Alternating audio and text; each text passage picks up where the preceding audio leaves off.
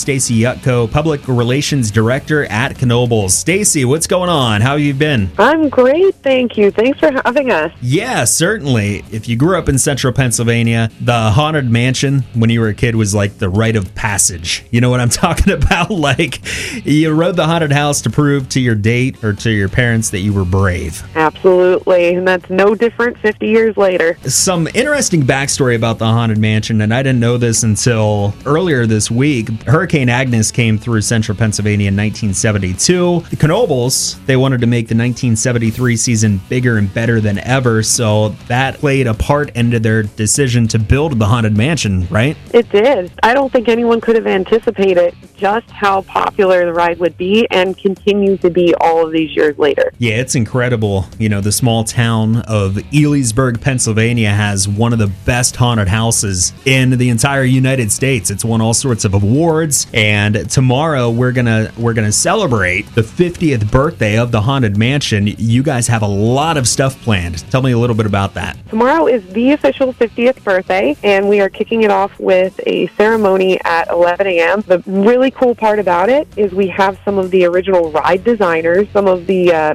maintenance personnel. One of them maintained the ride for close to 40 years at the park. Uh, the current mansion uh, caretaker and uh, some Knoebel family members to share the stories behind the screams of the Haunted Mansion. So we're really excited to have all those special guests joining us. And then, of course, what is a birthday party without birthday cake? We will have birthday cake for the first 500 guests that join us and uh, some other specials too. You know, I want to know is is the person that decided to put the the bus or the truck and the horn going to be there because that gets me every time. every time Yes. that gets me. That person will be there, and um, I'm not going to say for certain, but that area of the ride might have a special feature for this year. So if you had to imagine where we should put an on ride photo op to take those memories home with you, some people might say that would be the perfect location, and we might have to agree. Well, that's awesome. And I know that tomorrow, those that ride the Haunted Mansion and get an on ride photo will get a special celebration photo overlay. So they'll have that picture proving that they were at the 50th birthday party for the Haunted Mansion. That's something that 10 or 20 years down the road, you can tell your kids, tell your grandkids, hey, I was at the 50th birthday party for the Haunted Mansion.